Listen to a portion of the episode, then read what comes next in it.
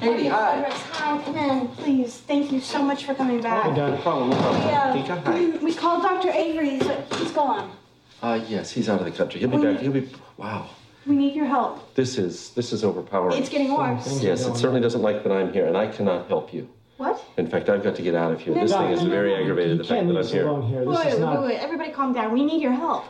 Well, I- I've got to tell you, I am not the person to help you in this situation. This is not my area of expertise. I think I'm doing more harm being here than any good. Yes, I really have got to leave. And Dr. Avery's will be back in a few days, and when he gets back here, he'll take care of all No. your problems. what should we do? Should we help should we leave? Should we? Leaving won't help at all. Let me see what I can do, but I've, I've got to leave this room right now. This I've is no joke. I will help you. I will help you, but I, I can't do this right now. No, no, no, no, no. Serious?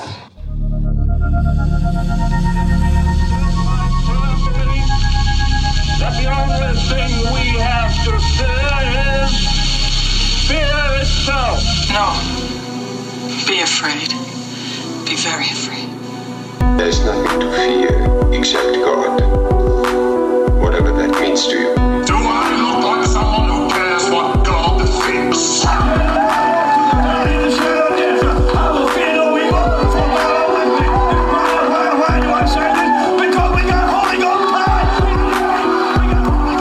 Listening to The Fear of God, a podcast exploring the intersection between Christianity and the horror genre.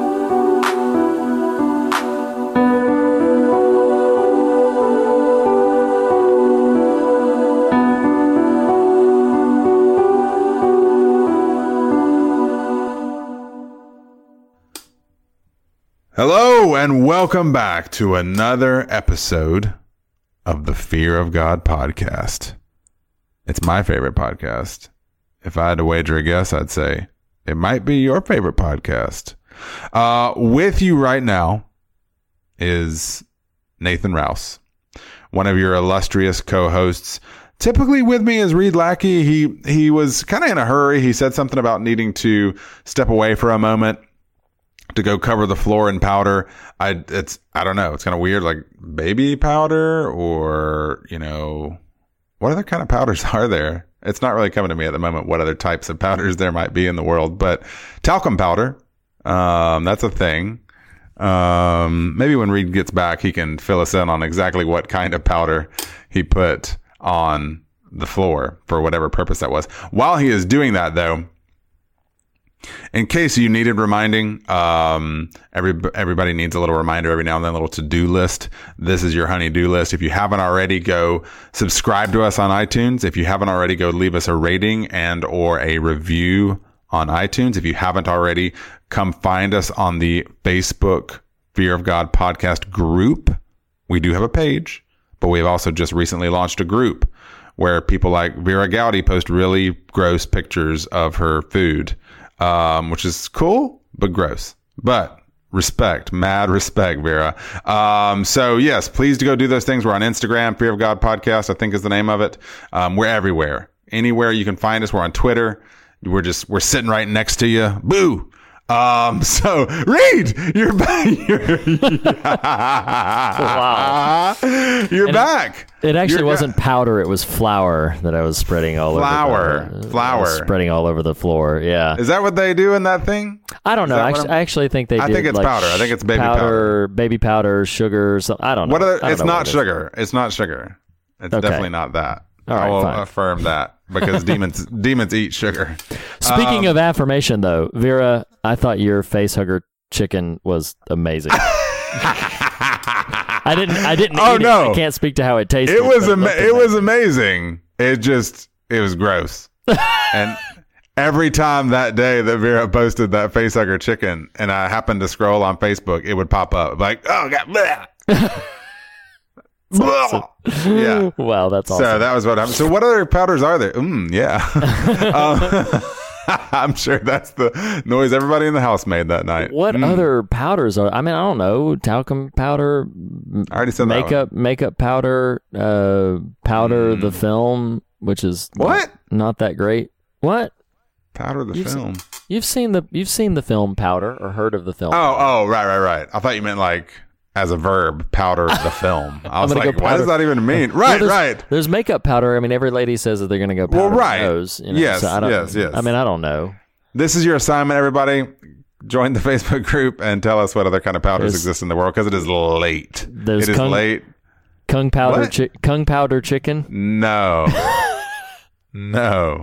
No. No.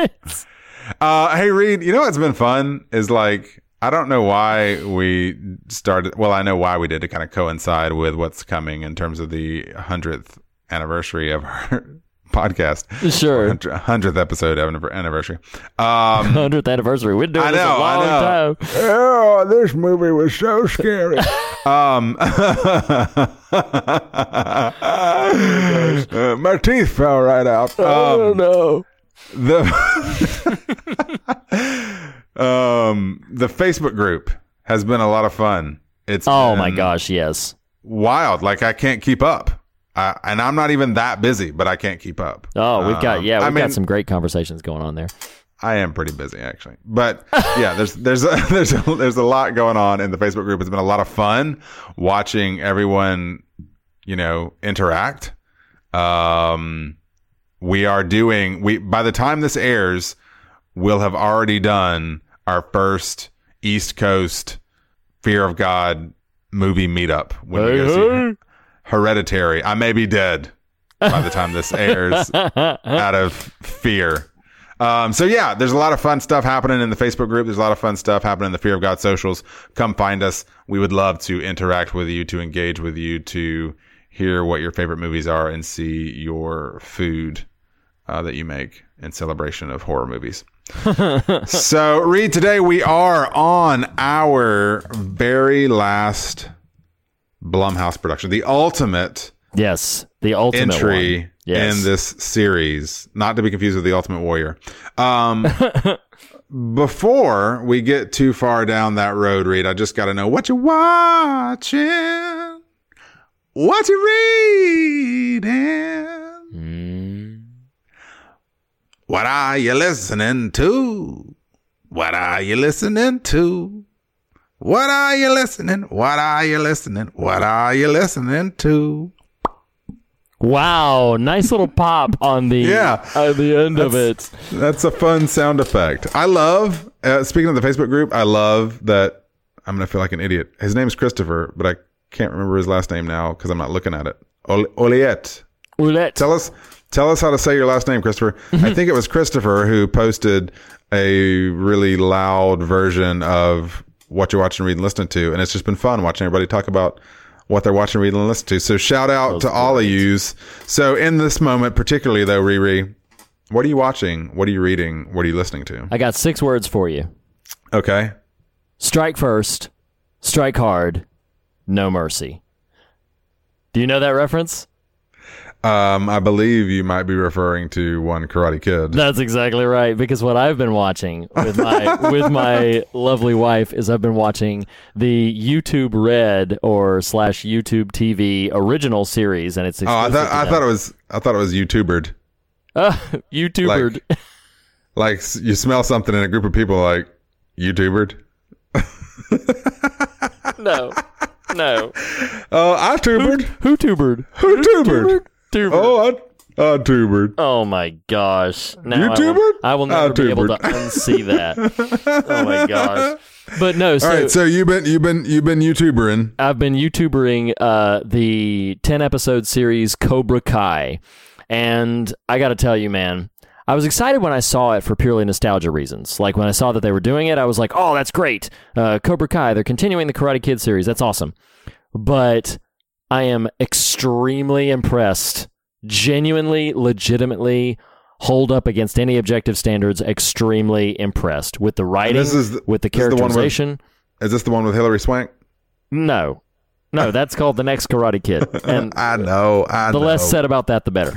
Um, no, this is uh, for those who don't know. The original Karate Kid saw one Mr. Danny LaRusso uh, learning karate from Mr. Miyagi, and then going on in the All Valley tournament to fight against uh, Cobra Kai, the Cobra Kai dojo, um, and specifically a rivalry against one of the Cobra Kai's shining stars, one Johnny Lawrence. Well, I'm gonna put him in a body bag. well, in this series, it picks up 34 years after the original Karate Kid. Johnny Lawrence and Danny LaRusso are obviously um, uh, they're adults and they're moving on with their lives. In many ways, they've kind of swapped places from where they were in the original series. Uh, don't want to spoil too much. Don't want to say too much.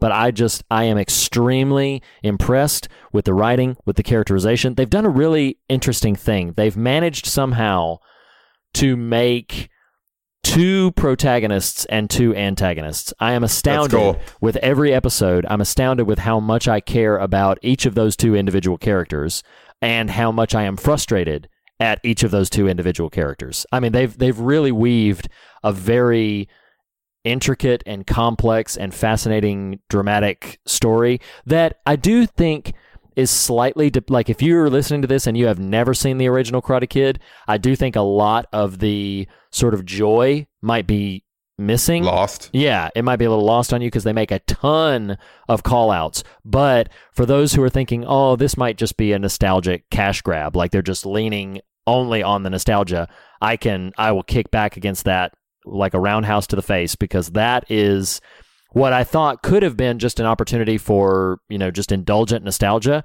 They have crafted a very compelling, really interesting, legitimately moving, fascinating story. And I love it. Cobra Kai is legit. Cobra Kai forever.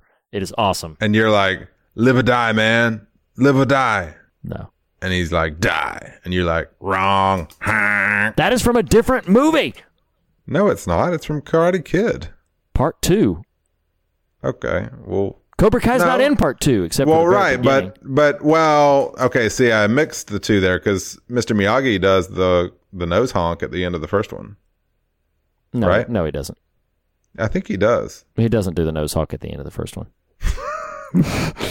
the end of the the end of the first one ends with him smiling and grinning. I mean, spoiler alerts for Karate Kid, but it ends with him smiling. Oh, right, right, right. You know what I'm thinking of is the very beginning of two, which is immediately after the tournament. yes. So yes, yes, it's Karate. that's what I'm remembering. Yet again, Reed Lackey is Yes. right. And Wow, I wasn't. I'm I, teasing mean, I didn't know. I didn't know the stakes were that high. I didn't know we were like Johnny and Danny here. well, you know, Man. I've been watching a lot of Cobra Kai, so I'm getting a little aggressive. I can tell you. You've got that like crane kick going. Just cool it down, Oh, Lackey. gosh. You Oh, know, my mercy is for the weak. Oh man, it's Um, so. I'm with you. If you had told me six months ago, hey, they're making a a Karate Kid spun off YouTuber show, I'd have been like, that's stupid. Mm. But I saw the trailer and thought, hmm, that looks pretty compelling. And I will say this: the first Say two it. the first two episodes are available to view for free. Doubters, go check out YouTube, watch the first two episodes. I would venture to say you will likely either sign up for the service, or if you already have the service, you will continue the series because it's very, very, very good. It's really strong. And then in the then in that first one when he does the drum punch, do you remember? That is also in part two. How recently have you seen part two? Because clearly Peter Peter Cetera serenades him. that is also in. That's a that's a two. great soundtrack. Well, yes, it's a great soundtrack. The first one is a great soundtrack. Too, I know, sec- I know. I'm just The playing with you one's right got now. the glory of love. I know, I know. Uh, oh, the second one does have the glory of love. se- second one's got the glory of love, but the first one's got you're the best around, and there is no. Nothing's ever gonna keep you down. Oh my You're gosh! the best Yes, around. that's, That's great. Oh, it's so fantastic. It's, so classic. fantastic. Um, but we need And to move just- on. We need to move on. He just Mr. Miyagi just rubs his hands and then touches him. That's a Um, weird. That's a weird movie.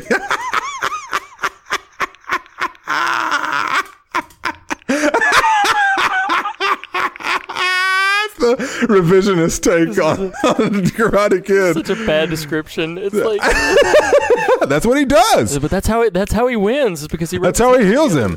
This old man just oh, touches him under his shirt. Oh my gosh! it's so inappropriate. No, no, no, no, no. So, So yeah. So what you? yeah, that's that. Well, my my watching and listening.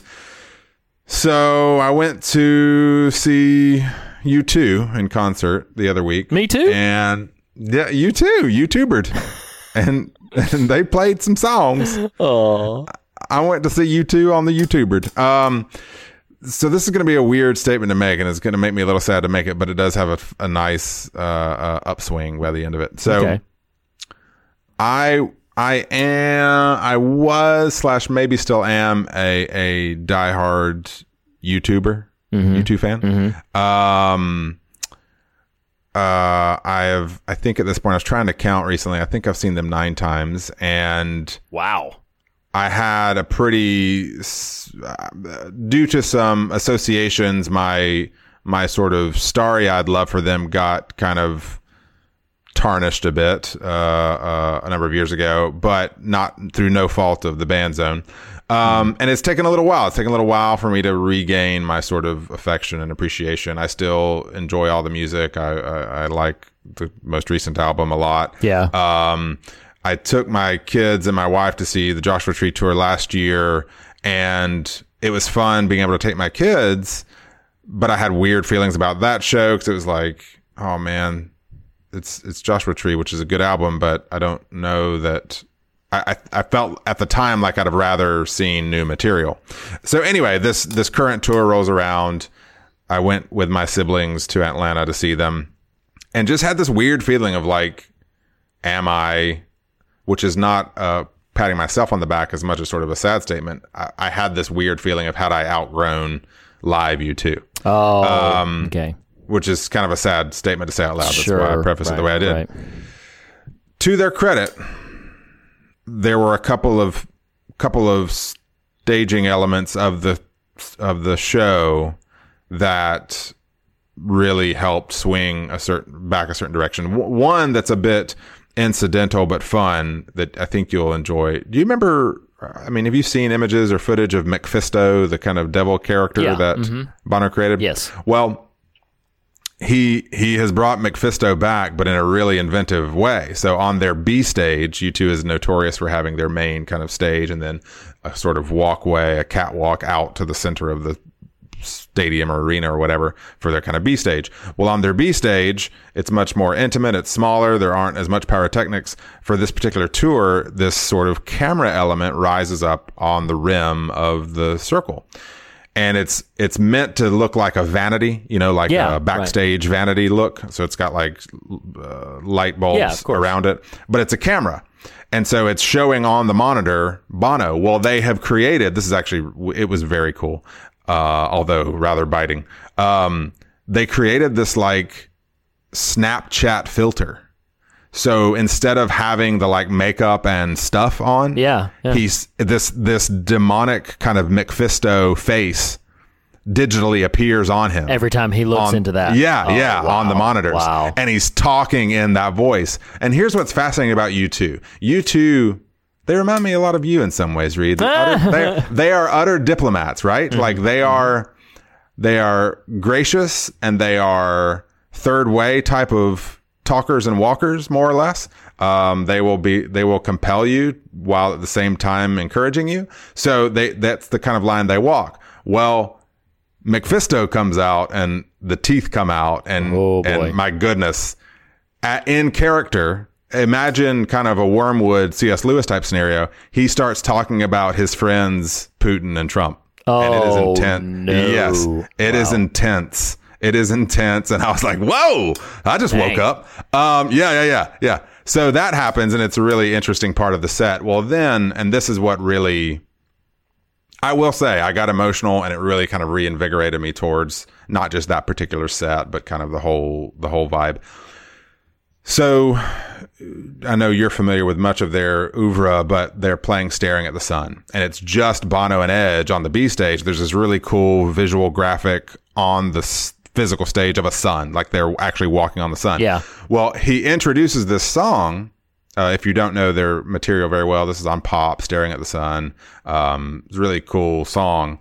Well, I had never given it a ton of thought. Well, as he's introducing this song, he says, he himself says, Bono says, I've, I've never totally known what this song is about, but I think it's about willful blindness is how he, the phrase he uses.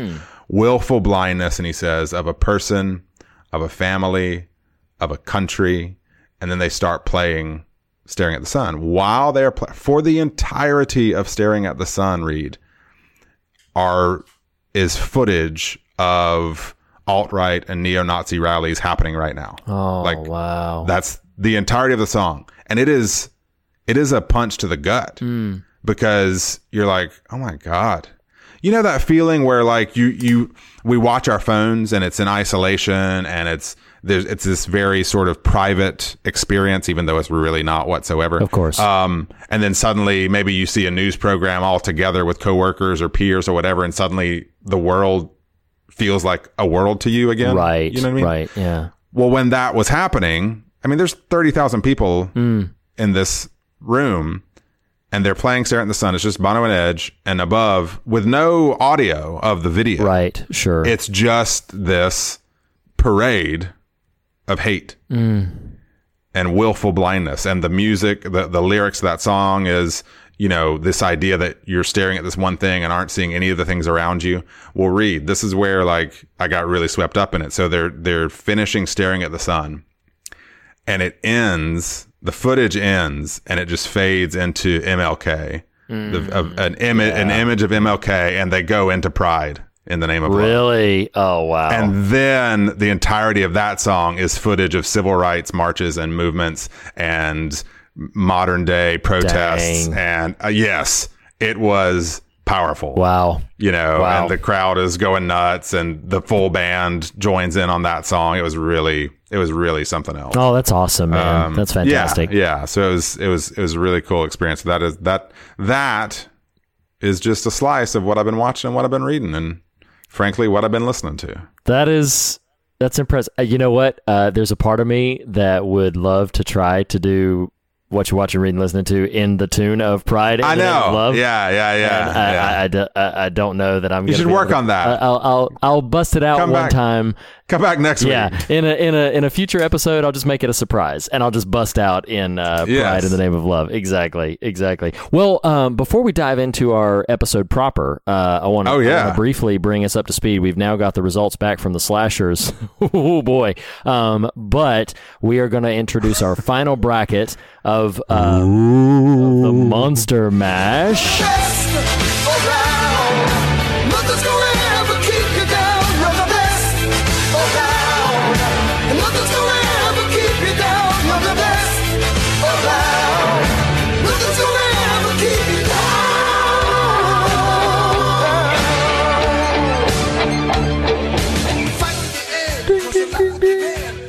Right, so um, our final bracket of the Monster Mash is I also love. I know I reference how I forget you did this, and then I remember and I'm reminded. Sure, and I love it. sure.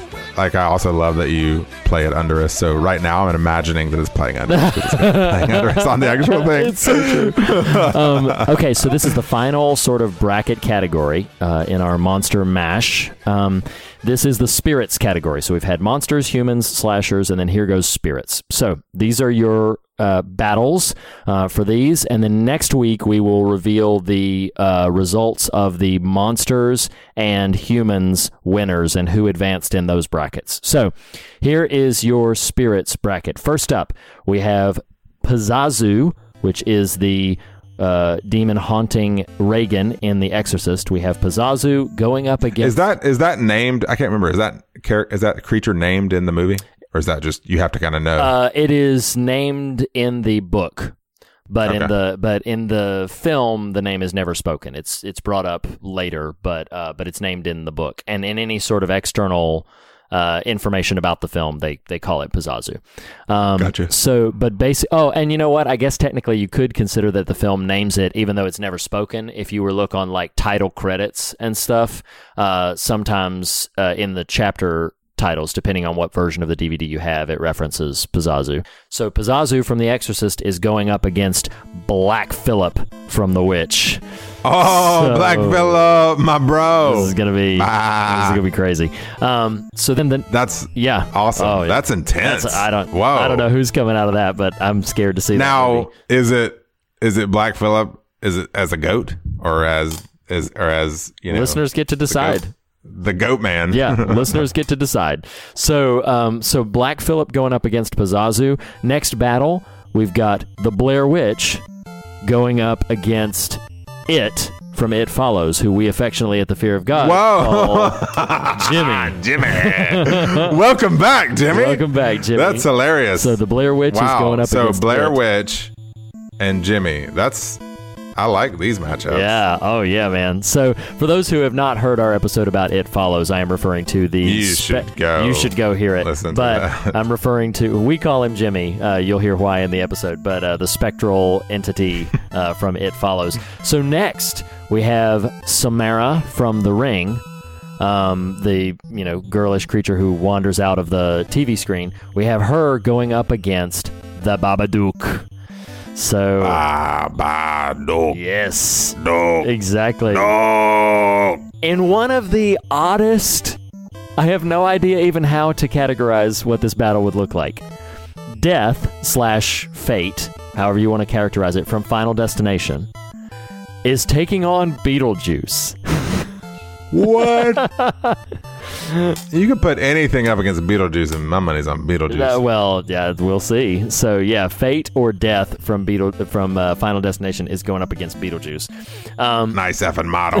hang, hang. Next, the the very freakish uh, Grim Reaper from the uh, not talked about enough film, The Seventh Seal, um, is going up against the devil himself from Rosemary's Baby. So uh, that is, yeah. I've not seen either of those. Oh man, they're they're freaky, freaky films. Um, uh, next, we have, uh, you know, spoiler alert for today's episodes. We have the demon from Paranormal Activity going up against another Blumhouse staple, Bughuul from Sinister. So, uh, yeah.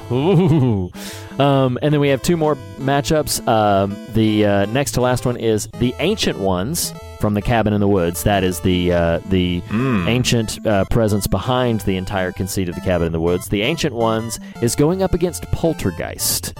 So this is this is one I don't know. I don't know how this one's going to shape Yeah. out because we don't know. Yeah, listeners, you decide. You get to decide all these. And then the third is, or the final one is a is another three way battle. Um, What? There will only be one winner emerging, but there will be a three way battle between Zuul from Ghostbusters, Nice. the Hill House ghosts from The Haunting, and the Headless Horseman of Sleepy Hollow. So all three of those will be duking it out to see who will emerge. Uh, the spirits category is is probably going to be like the humans, where it's going to be really tough. Probably some neck and neck races, um, but uh, we'll see. That's a that's a fun uh that's a fun rundown. Yeah, no, I'm very excited about it. So yeah, listeners, go over. that survey is on the Facebook page. It's in the Facebook group. It's on uh, Twitter. It's on Instagram. It's everywhere you want to be. So, um, so yeah. Without further ado, speaking of spirits, you ready to dive into this film? Let's do it. Okay, so this this movie is one of those rare films. Um, so shout out Blake Collier because he he he uh, references frequently how this is the only film that like terrifies him and makes him lose sleep and you know makes him do all kinds of crazy things he would never do. But um, Well, they're not like out in a field or anything. Like it's just in a bedroom. but um, so so yeah, Paranormal Activity is an interesting film to me. I'm almost more fascinated by the story around how it was created and Yeah. released than I am the film itself. So it was totally, you know, uh, let's dive into some trivial bits a little bit. The um, uh, Oren Peli, if I'm saying his name correctly, um, Oren Peli uh, sort of fashioned this film very um, very guerrilla style filmmaking. They just set up stationary cameras. Um, I, I read somewhere, uh, this is kind of conflicting reports because I read somewhere that it was all filmed using cell phone cameras. Um, but then That's what I read. uh, but then I also read elsewhere that they used like stationary, sort of old school camcorders on tripods. But I, but I'm not sure. I, I I have heard more frequently that it was all done through cell phone cameras. Um, but so the film was created, and then they were trying to sort of get some some heat behind it. It filmed, it screened at a festival where it was seen by one Jason Blum, and and keep in mind that when Blum saw it for the first time. Uh, I believe he was working for Miramax at the time, and Yes. and he well, Weinstein. But yeah. yeah. But uh, so he was working for them at the time, and Blumhouse Productions was not an entity. He had not created Blumhouse Right. Productions, uh, but he saw it and was very intrigued by it, and uh, I think he outright bought the film, bought the distribution rights for the film. Um, but then steadily along the way, while they're trying to sort of get some development and distribution for how to sort of get this film out there, it came under the eye of one Mr. Steven Spielberg, who everybody that saw it responded very positively to it. But then what eventually emerged, and I love this part, is they were there was actually discussions about completely remaking the film with a you know with a full budget, a major budget, and having Oren Peli be the director of this new production. But Jason Blum and Peli and a couple of others who had been attached to the original version of the project were like, give us one screening. Just let us screen it Right. one time for an audience, and then we'll see. We'll see what the reaction is like. So then one of the producers, I think his last name was Goodman, one of the producers saw a bunch of people exiting the theater during the screening. They were leaving before the movie was done. And he was like, oh, crap. It sucks. You know, so he walked out and started like having some conversations with some of them. Turns out they had all left because they were terrified, too terrified to continue watching the movie. And they had to get out of Sure. there. And that's what kind of tipped him over that, like, yeah, we don't need to remake this. This film just needs to be what it is. So then, rather than remake it, they tweaked it. They changed the ending. Uh, this film had something like four different separate endings. Um, I saw that. yeah. now, uh, I think we both watched it through the same avenue. Um, I think we both watched it on Prime, which, as of this recording, is available to stream, but that changes, you know, all the time. what's on? I watched it on Hulu. Oh, you watched it on Hulu.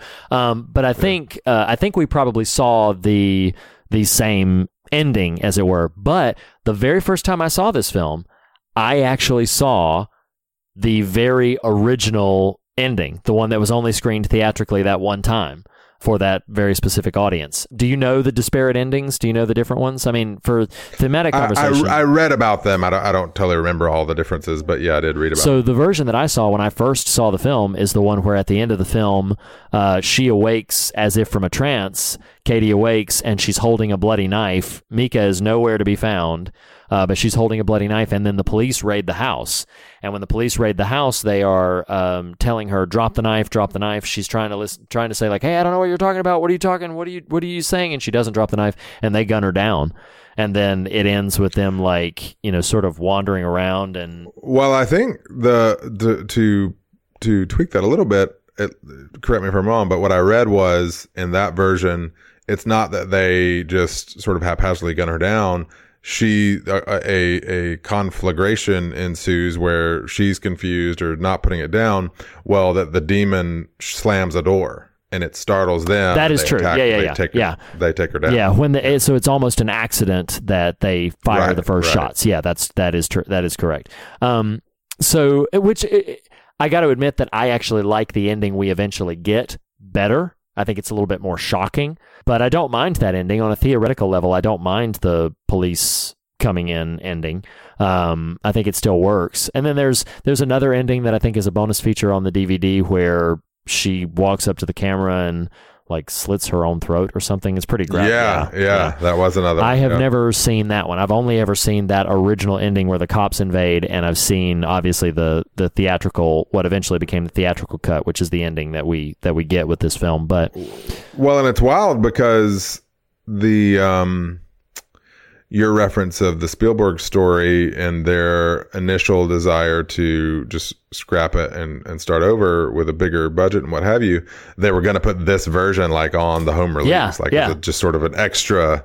And I think I read too. I don't know. Ultimately, I I would like to hope this changed on their behalf, but those two performers ultimately only got like five hundred bucks. yeah, I think so. They were paid very little. You know, yeah. the shoot And of, and uh, similar to Blair Witch, which is another found footage film, uh, the the film made multiple millions of dollars, like into the hundreds of millions of dollars. Uh, I mean, it was just Well, and the the um, accolade I read, and even it, it acknowledged there's some variance here, but kind of reference it as the biggest moneymaker of its kind. Like it cost so little to make and made so much. Now, let me ask you: Have you seen all the others? I have only seen, as of this recording, I've only seen the second one. I have not. I, I'm vaguely familiar with sort of where the story goes in the future installments, but as of this recording, I've only ever seen the second one. Which, ironically, my wife and I tried to watch the second one uh, because she watched the first one with me. She made me watch it in the middle of the daytime with all the lights on and the blinds open so the sun could pour in. But we watched it. Sure. Um, and then the second one we tr- we started and because uh, I'll just say because of a, a plot point um, it got kind of too freaky for her we could we couldn't quite make it through it I eventually went back and and finished it um, but then that is as far as I've gone in the series I've been wanting to check out the third one because I hear the third one's pretty good Yeah, I went I went down the rabbit hole of Wikipedia and reading all the plots and stuff. Like, it sounds intriguing. I mean, I I, I wonder if the concept would start to wear thin, but but I don't know. Well, it's weird too because this is really, I mean, it is an exercise in kind of what we talked about last week with Insidious about how once they show you the further, you know, your own imagination is probably much stronger and much more pow- powerful than anything that they could show you. And this film is absolutely an exercise in that because Sure. you you don't ever see this thing, uh, you hear it. Uh, pretty frequently, but what you hear is able to incite such dread and terror that it is, um, yeah, it's it's pretty impressive. And then the um, the other thing too is that it is very because this camera is the, the freakiest moments in it are in the middle of the night. The camera is stationary. It's also an exercise in hey, you don't need bombastic like uh, Sure, manipulation sure. of music or stuff like that to create legitimate scares. Like it's it's really it, you can be very subtle, very understated, and still create something tremendously effective. And I think it's impressive in that regard. Well, and it this would probably bridge over into likes dislikes, but um, I had seen it uh, a number of years ago. At this point, maybe half a dozen, maybe a little more on Halloween. It was it was one of my it was Oh. one of my kind of. My wife doesn't really get into these, but you know, kind of one particular Halloween when I'm wanting to watch something, that was the one I chose, and it was very effective at that viewing. Um, this second viewing, it wasn't quite as effective, but the point I'm trying to make is I, I do love you referenced a minute ago the nighttime scenes because I think I think the second viewing I appreciated it more as a film experiment Sure, than as a yeah. film. But that said, as an experiment, it works really well. oh yeah, it does. Um, yeah. But those nighttime sequences, even just conventions like the the timestamp cycling really quickly and then stopping or Oh gosh, slowing down so to great. standard, and your eyes are just like glued to the screen. Like, where is what going to happen? Yeah.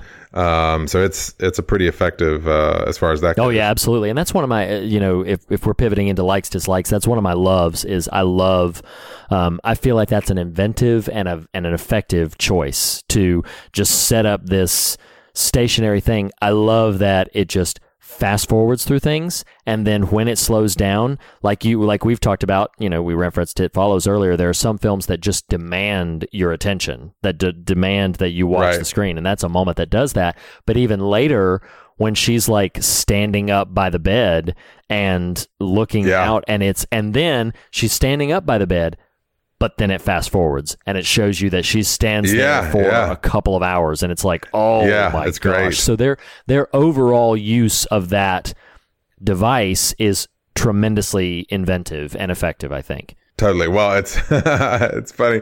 Last week I referenced my method of watching Insidious in terms of the headphones for Paranormal Activity. Similar sort of scenario. I was it was just me. I had my headphones on. I was laying in the bed. I had the door to the room open oh my gosh so I could look down the hall. So listen to me. On my TV is the image of their bed with the door to the left okay open, right? Every Right, time it cuts to that nighttime sequence.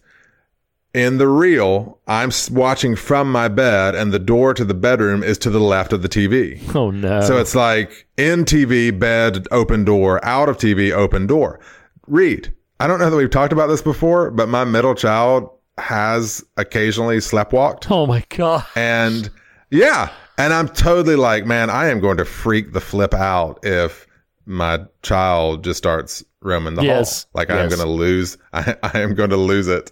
And but yeah, you know, you start thinking about all oh these things. Oh gosh. All I could think about is why the hell are they leaving the door open? Who does that? Nobody leaves the door open in the middle of the night unless you're shooting a movie and you have oh to. Oh my gosh. Like, oh my gosh. Well, it's like we do because, and this is what's so interesting about it. They don't have any children, but we do. We do Right, just right. you know for entry and access to our you know to our son.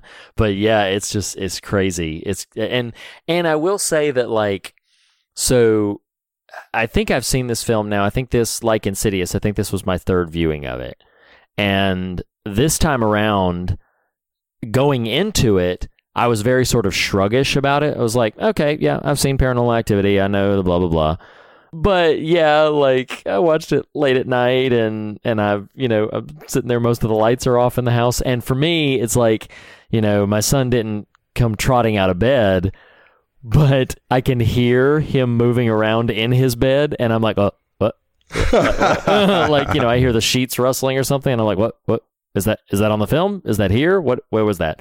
Um, so yeah, it was it, it it got to me a little bit. I think those scenes are are are pretty effective. Um, not to mention the fact though that like as it sort of amps up, one of the most terrifying moments in the entire film is when her leg when she's freaking like dragged out of bed. oh my gosh. I don't know how they pulled that off, but that that works. that shot works. It's terrifying. the first time I saw that movie, six, seven Halloweens ago, whatever it was, I went back to the bedroom, and you better believe it's funny these little notes in movies sometimes that are so strangely specific. Yeah. You know? Yeah, sure.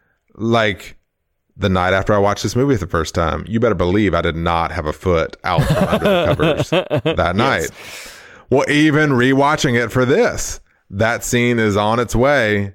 And I'm tucking the blanket up Yeah, under no, my no, no. feet. I'm No. like, hell uh-uh. no, demon guy, you're not getting it. Not me. tonight, Satan. So yeah, I, Well, let me let me ask you this. So we're in likes dislikes. This sort of categori- categorizes this way. Like maybe I was less attentive this time around, or what, or something. But I, I did not get when I first saw this movie. Whenever it was, to me, in my memory, it was very scary. Okay. and and I do and I do think when it's scary, it's very scary. Rewatching it, I'm fully anticipating kind of getting back in that headspace and zone, and it just it didn't click for me interesting. Mm. this time around. Like, I, I think again, respect to the experiment. I think as a movie, it just wasn't. The two of them annoyed me really bad this time. Mika's terribly annoying to me. Oh my she, god! She Well, to a lesser degree. Who the hell? Who's who? His name's not Mika. That's a that's a Hollywood name. His name is Micah. Give me a break. You know what I think is funny about that is I think that's actually their real names. And Oh yeah, so- that's definitely the actors' names, and and I'm not. My guess is that's probably what he's actually called. I'm just saying. Oh yeah, I'm sure. His mom know, and dad are all like- like, "We're going to call it different, baby." We gonna, gonna be Mika. You gonna you gonna be a star, Oh my god! not like all them other Micahs. I'm sure he's um, probably a perfectly nice human being. Yeah, I'm sure he is. Um, he's he's he's great. Um, but no, really, the characters really annoyed me this time around. Like he was a real turd. Um, specifically, scenes like I guess it, you know, it just struck me real specifically because a lot of narrative buy-in has to happen on this movie, right? As a Sure. viewer, like y- you've really got to just sort of go with the fact that these people are a staying with each other Yeah, of course. uh, B, staying in this house, C, staying committed to this idea that he's after. right, Like, right. You, you've got to buy that kind of stuff hard. It, I was not prepared for how much he pissed me off when he like totally shames her. Do you remember? He's like, Uh, refresh my memory. well, it's, um, she's pushing back on the recording and the continue, the persistent sort of pursuit of this thing. Sure. And he's he's like, "Oh yeah, well, why didn't you tell me on the first date that you had a demon haunting you?" Or Oh, I do remember 15th this. Yes, on yes, the yes, yes. fifteenth date or on the thirtieth date, I deserve this. And I was like, "Dang, I don't Oh, know about yeah, all of yeah, that, buddy." yeah, yeah, anyway, yeah. so Mika really annoyed me this time around, but um, He's a really annoying individual. Like he's not, yeah, Well, and that's Yeah. and that's one thing that I will say is somewhat of a hindrance to the to repeat viewings is I just don't really. I, I don't really like them. I don't really root Right. for them. I, I like her a little bit more. Like I sympathize more with her, but even more so than the the um, you know his general annoyingness. But is this total his total antagonism of this thing? Right. This is gonna this is gonna show back up in my theme. But but his total just like, all right, is that the best you can do? Like I got you, I got you, you know. And then he and then he like points the Ouija board at the camera, and I'm like, you're an idiot. You deserve exactly what's coming to you. You deserve everything Well, you're about to and- get. Furthermore, this ignores all the sequels because I haven't seen them, and it doesn't matter to the point I'm trying to make right now. What if, what if he's just a real friendly demon guy? He goes around in the middle of the night, he ignores them during the day, he turns lights off. He goes into a room, he turns them on, he leaves, he turns off the lights. He's trying to save them electricity bill. He just, and stupid Mika goes and pours powder all over the floor. He can't help that he tracked through the upstairs. Maybe it's a kid demon and he just wants to cuddle up in the bed. He's scared. Oh my He's gosh. scared of them. Oh like, come on, man, Mika, back off. And you're just antagonizing him. This is what happens when Casper has had his last straw. This is what happens. Casper's like, Yes. "You stupid humans, you've been dealing with me yeah, the wrong way I'm this whole not time." friendly anymore. Oh. I'm the unfriendly ghost. I was just gonna play a joke with you with your keys and dancing around in the powder, but now you got to get all this. Now I'm gonna blow up your Ouija board. How about that? Now, now yeah, I thought we were playing. I thought we were having fun. yeah. Mika, Now, now who suddenly- named you Ugh. Mika? What kind of name is Mika? Huh? Did you name yourself that?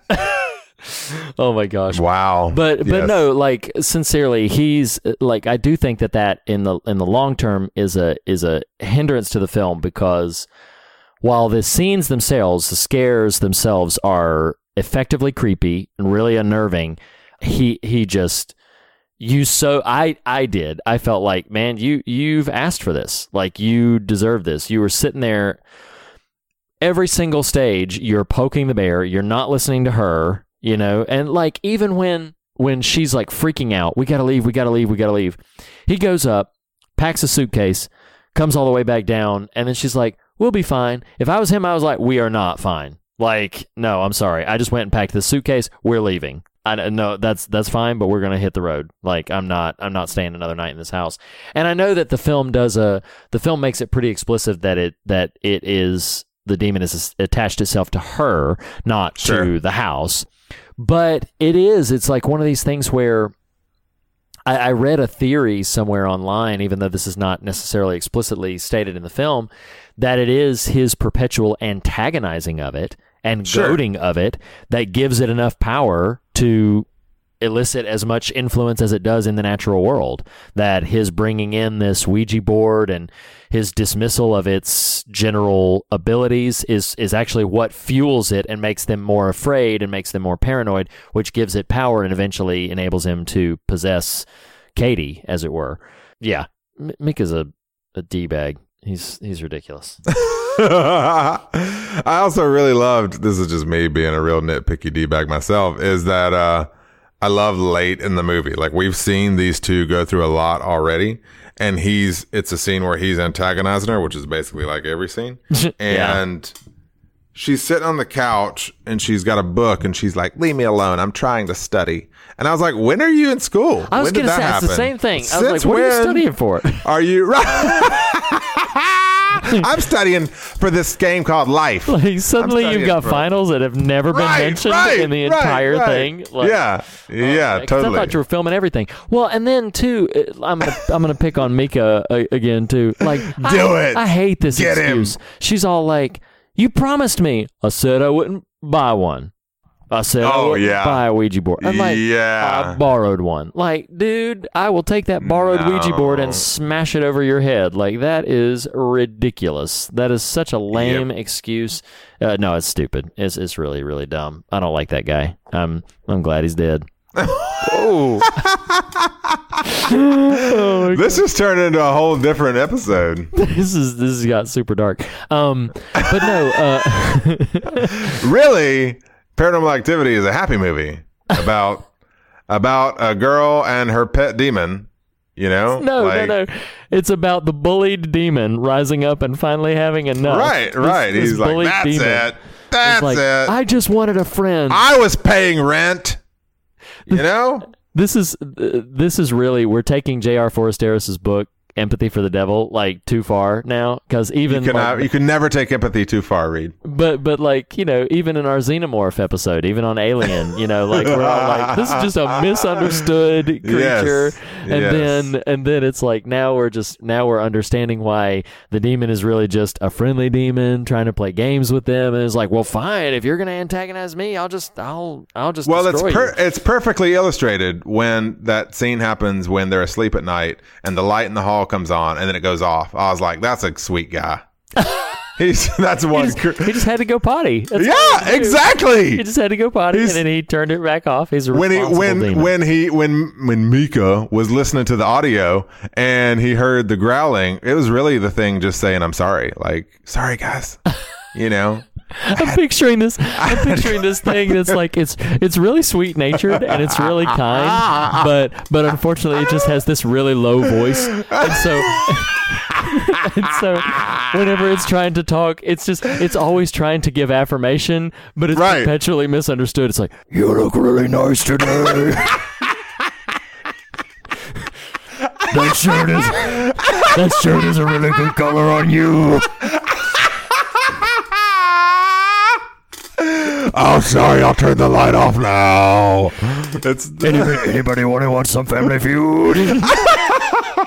Oh a game. I love a Ouija game. It's my favorite. Come back. And it's it's so unfortunate because he was just playing with the Ouija board, but Yeah. unfortunately his hands ignite everything. it Exactly. to fire, Exactly. so- right, oh right, gosh. right.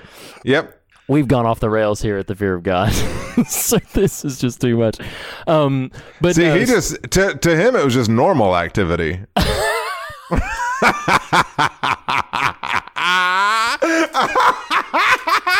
it's an all world perspective. That's just the, that's the parody version. It's just the whole movie from his perspective, and it's just called normal activity. walking he's around like- slipping. he's slipping on the powder in the hall, like whoop whoop whoop whoop, you know. And they're and they're like, oh, I'm gonna drop some powder. oh my gosh, he's like, I just wanted to check on you guys and make sure you were sleeping okay.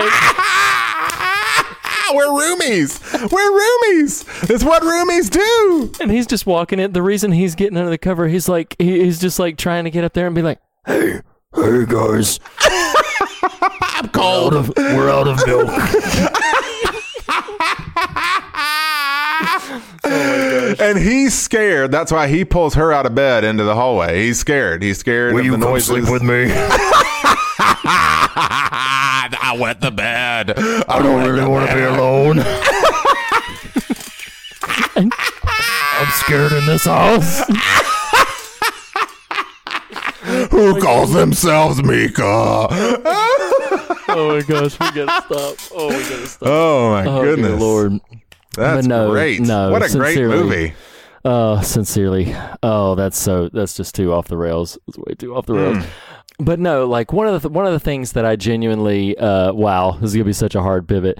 Um, but like we're talking about this in a jokey way. Watch this deft segue that I make. In a jokey way, we're talking about like uh, you know how oh he was really just misunderstood and then he got antagonized. But I think that's one of the things that I really latched onto of this viewing of the film is this idea about how you know we talked in Insidious last week about how kind of naively one might almost say innocently because you're not afraid enough you can wander too far right? So that that's one way of looking at it. But i think there's also a sort of a, a way to approach a similar subject where it's almost like from a daredevil perspective like the the invulnerability complex where you're like um, you know i'm i'm fine. It's not gonna hurt me. It's not gonna like this thing that i'm messing around with i i have i have no reason to be afraid. I've no even though everybody around you might say hey this is dangerous don't mess with this or this is uh, risky don't wander into this.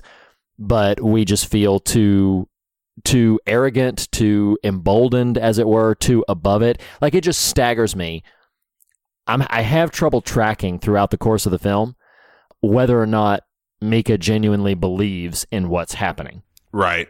because you know like he hears this thing this is what this is what drives me nuts about his mentality here is he hears this thing he's like you want me to get a ouija board and then he hears the growl that's like yeah sure you know so and he's like he hears the little Ouija board growl, and then it is after that that he actually gets the Ouija board and actually tries to. So it's like part of me. There's a way to read the first part of this film where it's like he doesn't really believe it, and because he doesn't really buy it, it doesn't take. But but I think it's less that he doesn't believe it in that he doesn't take it seriously. He doesn't handle it seriously. Oh, totally. And, and and I think that's something that is really worth cautioning each and every one of us about certain subjects where it's like, hey, don't don't take this lightly. Don't take this situation or don't take this circumstance that you find yourself in. Don't be willy nilly about it. Uh, I feel like there's sometimes where people just get so emboldened in their language or their attitude that they don't treat the situation or discussion on the table with the proper care and respect. And I think that's part of what this film is scratching at is this notion of how, yeah, you can believe in a thing, you can acknowledge it, and still really not give it the serious level of attention and caution and concern that it deserves. Sure. And um, and I think that's something that that many many people, maybe everybody, are at risk of potentially doing. Oh yeah, I'm, it's not that big of a deal. Somebody warns you about something, and you're like, ah, this, uh, I, I, I, yeah, that may be a problem for everybody else. It's not a problem for me. I'm fine. Like I'll be, I'll be able to handle it, or I'll just, I'll just take care of it if a problem really comes down. Not realizing that you're really messing with something that is far beyond your control Right. or your capacity to understand. And uh, yeah, there's a whole slew of places that we could go to that uh, with that idea uh, into the netherworld. Well, and I think that, you know, we often talk on the show about the difference between kind of hmm, maybe discernment and recklessness. I don't know if Oh, absolutely. discer- yeah. discernment Yeah. is the counter the counterpoint I'm looking for there. But like what happens to um, Mika is it's having self awareness being cognizant of the scenario you're in, and then there's reckless antagonism of the situation you're in. Right. you know, and right. and and what that exacerbates, what it can create if it's not already there.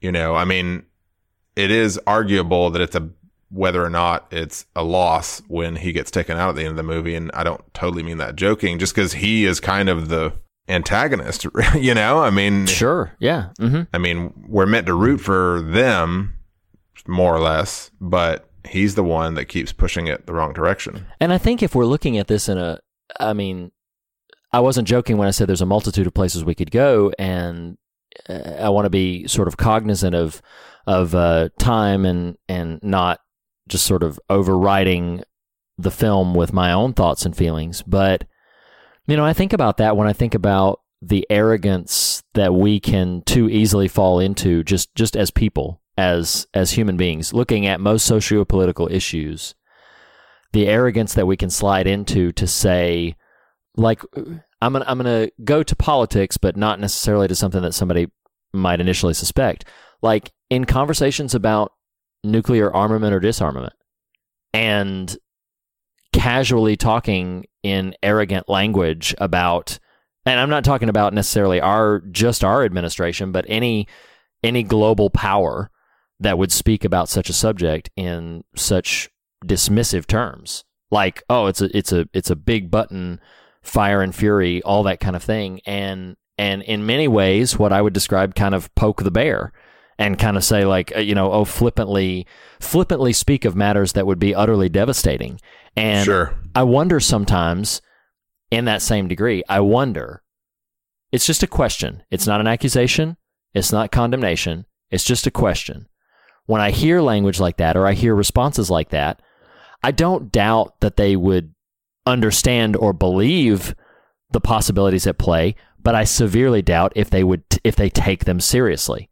Do you take seriously this issue that's at hand? Like, and I, and I hear it in a number of things. I hear it in such a wide array of um, political conversations, whether we're talking about the the debate over choice versus life, whether we're talking about the debate about guns in this country, whether we're talking about the debate about you know nuclear armament and foreign policy, um, talking about immigration, all of these different subjects that we're talking about. It is easy for people on both sides of the fence to present their opinion in a very uh, I'm, I'm I'm looking for a word here, and I'm struggling to find one in a very dismissive or uh, satirical way that makes me wonder if they genuinely are taking the issue seriously. Like, do you understand Sure. the ramifications of what you've just said? Sure, Um, sure. And and I and I do indict both sides of the fence on that, even though I would probably, depending on the issue, would tilt one side or the other. I do indict both sides with with the capacity to be very reductive and very dismissive of the seriousness and complication of the issue. And in a sense, they're you know documenting it, and they are they're they're filming it, and they are just researching about it or describing it and they've got all kinds of facts and informations just like Mika and Katie in the film they've got all this sort of information but they're not really taking seriously the issue at hand and the danger that they're in by not taking it seriously Right. and and then when the time comes this scene chilled me the first time I watched it and it, it it's to me is one of the most chilling scenes in the film is when they call that doctor that um, spiritualist when Yeah. they call him back and Yeah. he walks in and he just steps in he's like i have to leave like i Right. can't be here Right. this demon is getting angry at my presence here there's no sound effects in that moment there's nothing but that's one of the most terrifying scenes in the film to me because of his just basic reaction of like oh okay this has gone too far i can't Sure, i can't help sure. you this is really not my area of expertise and i have to leave and it, it does. It rises something up in me to recognize that, like, wow, you can take, you can be so playful with a with a very serious subject to get to the point to where even the people who could have in an earlier stage have helped you, have helped scale us back. Now it's like it's reached a point to where Sure. the the the the demon I'm putting this in air quotes that listeners Sure. can't see, but the demon has now become too angry, too vicious, too hungry, too powerful, and now uh, it, there's there's really no scaling back from it. And uh, and I worry about some of the issues in our in our country right now. I worry have they reached this tipping point to where now even the the ambassadors, even the diplomats who would show up and try to reconcile and try to bridge build, uh, step into the arena. And and I'm, and where I'm going with this, so that I'm not being too vague for the listeners, is I'm thinking about things on like social media. Like I used to be a big champion for like, hey, let me step into the conversation and let me say something about it on social media to try to be, you know, reconciling, to try to be diplomatic and try to sort of converse with people of differing opinions. And now I'm like, this has gotten too aggressive. This has gotten too angry. This has gotten too heated. Uh, even my presence here is only going to make things worse. So I'm out, Sure. y'all. Sure. you know, and and I think about that sometimes with some of these issues. Is does it reach a point to where even the reconcilers were like, "Peace, like it's gone, it's gone too far, and I can't, Wow. I can't do anything with it." And I do Well, think that's possible. Yes. I do this more often than I care to admit, mainly because it's not healthy for me, but there's a there's a particular sort of I would say ultra, he might just say conservative blogger person.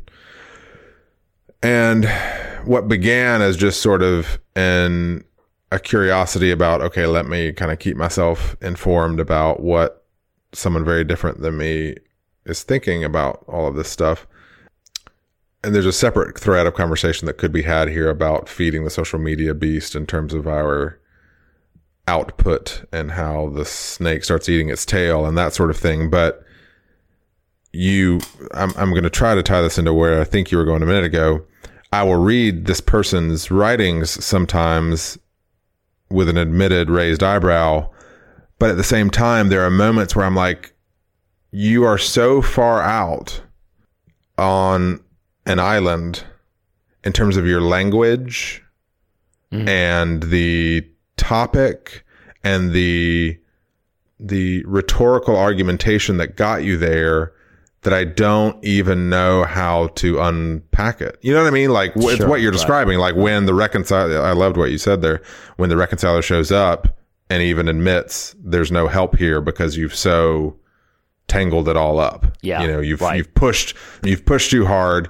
You've so and if we use political language, you've so polarized, you've so intentionally pushed further and further out. You've you've exacerbated the beast, you've you've antagonized it to the point that what will it take but in some cases a death to to bring this back metaphorically speaking you know what i mean? Like you've got those of personalities on on either side. Um some might say i'm there. I god i hope not. And i would ask you my friend reed off podcast to help talk me back from that if that's the case. But you know you just have those personalities you see operating in the media right now. Specifically i'm thinking media um, although i'm sure just political arena in general where it's like how do you even have a human conversation now like Right. you're so far out there and you Yeah. so what is ostensibly a normal human ber- person you know like you look normal uh Mm-hmm. Yeah. but the the thought processes as they're presented are so entrenched and so interwoven on so if i can use this word incestuous with so many other topics that to unpack it is near impossible Sure. much much less if the willingness even existed yeah. anyway i'm just trying to i'm uh, i feel like i'm rambling but the point i'm trying to do is or make is to glom onto what you were saying of when we keep antagonizing a thing when we keep when we don't seek peace yeah. when when we aren't the reconciler There is a. I actively did not want to bring this up on pod, but I will. I will mention it. No, I will mention it in passing because there was a line in it that has really stayed with me. Um. So I watched a documentary. It is a documentary that, while I would probably give it five stars, is very difficult and painful to recommend. Um, for reasons that'll be obvious in a second. It's called the documentary is called Lake of Fire, and it is about the issue of abortion. That's the subject of this documentary. There is no external commentary like in a Michael Moore documentary where there, you know, somebody is narrating a piece. It is just a sequence of interviews about the subject. It is two and a half hours long, and by one of the most, from my uh, from my opinion, from my perspective, one of the most balanced documentaries I've ever seen on any subject in terms of the amount of time it gives to the despairing opinions, to the to the differing sides of things. But the reason I bring it up because if you're listening to the people who are kind of pushing the pro-choice thing, there is a ton of humanity and a ton of sympathy and a ton of logic to what they're saying and and then you have some you know centrists in there who are just sort of more sociologically looking at the situation and then there are some I, I described for you some things off pod where i was like there were some moments in this film where i have never felt so hard extreme right like pro-life than than i ever have you know um, so the the documentary as a whole will send you through um, a roller coaster of emotions, gut wrenching, devastating, all of those things. But there was a line in there where somebody said, I wonder if, and this will tie back into the subject we're talking about right now, said, I wonder sometimes if the pro lifers really do want the situation to go away. Because if it goes away, what do they have to be mad at? What do they have Wow. left to to fight against? Now, this was again. I want to stress that this documentary is very well balanced. It gives a ton of uh, voice to a ton of people, but that statement shook me because they were and, and the segment that it came in in the in the documentary made a really compelling case where it's like on a certain level they need to be against a thing, but if the thing that they're against completely vanishes, what do they have left to fuel elections? What do they have Right, left right. to fuel platforms? And Sure. and uh, and discussed and and it was it's interesting in this kind of conversation is Jesus asked this is not the scripture that I had in mind but maybe it's the more appropriate one. Jesus asked the man who was crippled by the pool of Bethesda there was a pool where once a year it was the waters would be troubled and the first one into the pool would be healed of whatever their ailment was. And this man had been by the pool of Bethesda for a number of years. I forget how many, and I don't have the scripture pulled up, but he was uh, by the pool for a number of years and was still crippled. And Jesus approached this man, and the question Jesus asked this man is, Do you want to be well? Right. And I wonder, I say with no irony or uh, you know, my tongue is not in my cheek when I ask. I wonder sometimes when I look at the issues facing our nation and us as human beings, and I wonder if the same question is not before us. Do you want sure. to be well? Sure. Do sure. you want to be well? Because, and I'm not saying that one side or other on the issue is correct, but No, the divide, the divide has grown so wide that I, I feel like sometimes I would look at both sides as like, do, do you want to be well? Do you want this fixed? Or do you just want your side to be validated and right? And do you do you no longer want to have a conversation? Do you no longer want to have education on the issue? Do you no longer want to see the other side of the fence as people and as human beings who have likely come to the same to to a different conclusion than you through a different set of processes but do you even want dialogue and reconciliation to happen or do you just want to continue to poke the bear to goad the beast to prove that you are smarter, sharper, or more powerful than this thing that you can't even see and touch and do not know the boundaries of its power and effect on you. And I wonder sometimes if we if we do not get very serious about the the work of reconciliation, if we do not get very serious about the work of bridge building, and if we do not get very serious about the work of empathy, if we will not soon find ourselves hurled backwards into the room, Sure. as it were, Yeah, uh, yeah. and and smashed with nothing left, uh, not, with none of our strength or wit or tools to save us from what we have unleashed upon ourselves. It, it, it's an alarming thought, but one that I think is, uh, uh, if if you don't mind, because we probably need to to wind down. Um, I'll I'll bring in very briefly the story that uh, that it made me think of. It's a it's a brief story. I'm going to read the passage. It's from Acts chapter 19. It is a story about uh, the ministry of Paul when he was working uh, just a, a supreme amount of miracles. I'm going to read a, a lengthy passage of scripture, and then the story will kind of speak for itself. Acts chapter 19, verses 11 through, I'm going to read through about the 16th verse. it says, God did extraordinary miracles through Paul, so that even handkerchiefs and aprons that had touched him were taken to the sick, and their illnesses were cured, and evil spirits left them. Some Jews who went around driving out evil spirits tried to invoke the name of the Lord over those who were demon possessed. And they would say, In the name of Jesus, whom Paul preaches, I command you to come out. Verse 14 says, Seven sons of Sceva, a Jewish chief priest, were doing this. And one day the evil spirit answered them, Jesus I know, and Paul I know about, but who are you? And verse 16, then the man who had the evil spirit jumped on them and overpowered them all, and he gave them such a beating that they ran out of the house naked and bleeding. It's a bit of an unusual story, and certainly not like a bumper sticker bullet point, but it illustrates something that I feel very serious about, which is sometimes we can see a trend going a particular way and we want to capitalize on that trend, or we want to, uh, in the conversation, like maybe we don't want the problem to go away because if the problem goes away, then what do we have left? And so we want to s- sort of use that current situation for our own betterment, for our own gain, for our own pride.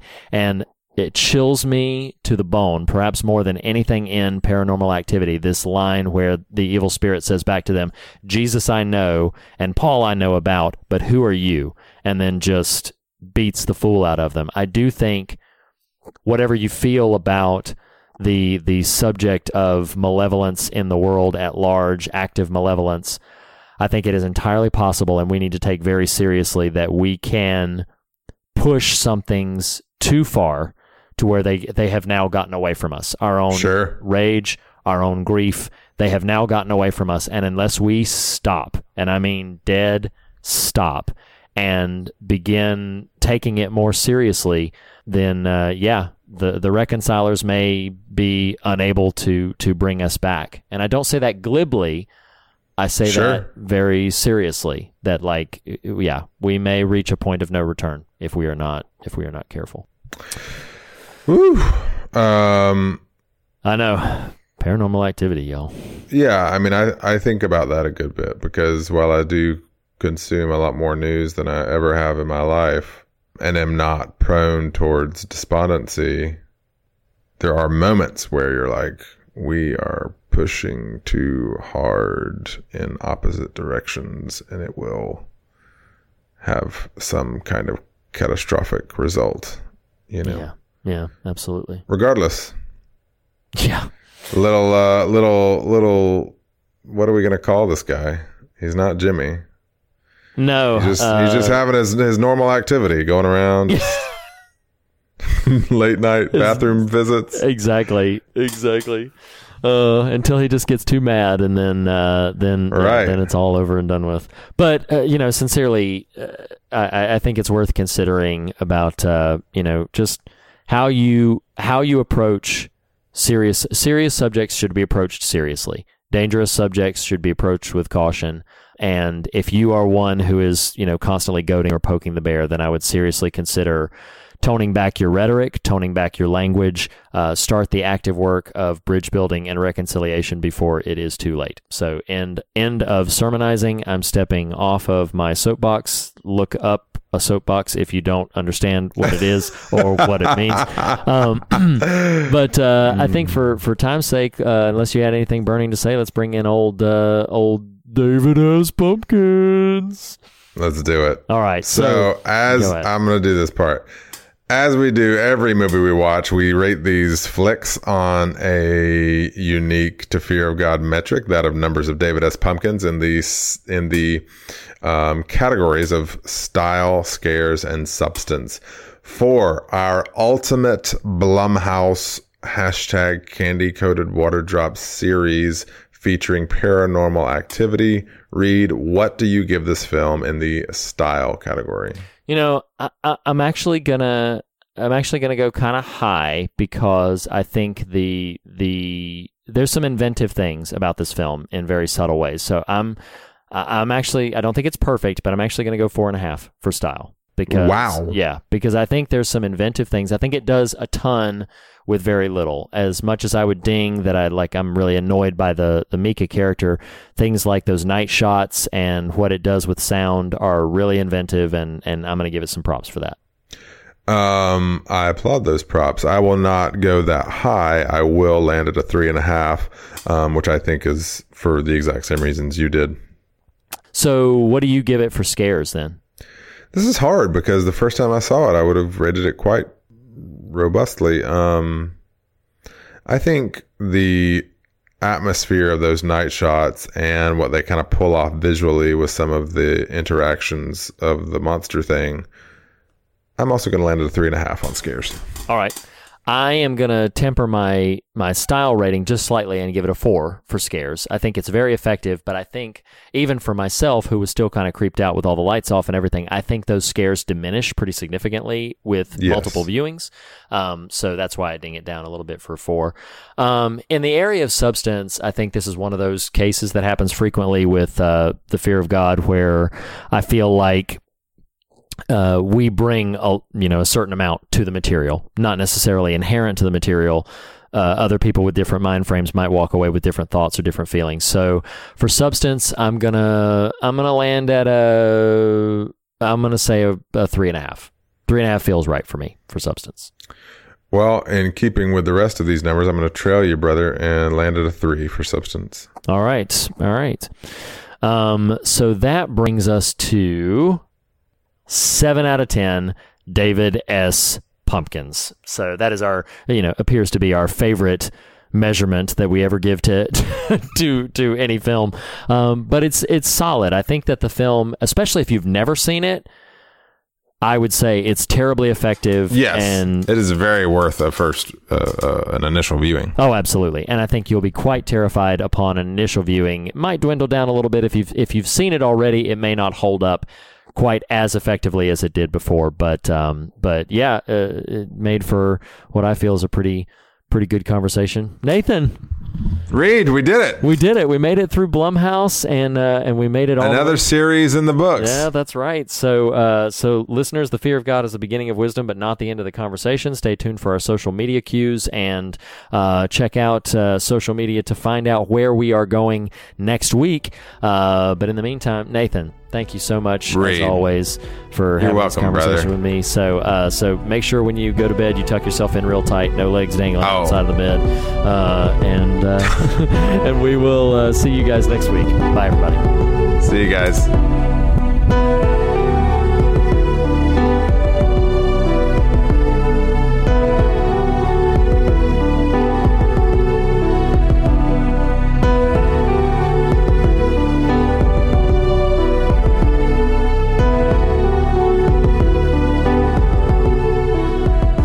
The fear of God is the beginning of wisdom, but it is not the end of the conversation. To continue this conversation, you can follow us on Twitter at The Fear of God. Visit us on Facebook to comment on one of our posts or to post there yourself. You can follow Reed on Twitter at Reed Lackey. You can follow Nathan on Twitter at The Nathan Rouse. Visit morethanonelesson.com to leave a comment on this post or any of the official episode posts. Email us at fearofgodpodcast at gmail.com. That's all one word, fearofgodpodcast at gmail.com. And last but not least, if you listen to us through iTunes, we would greatly appreciate a rating or a review. Thank you for listening, everyone, and we'll see you next week. Hi, everybody.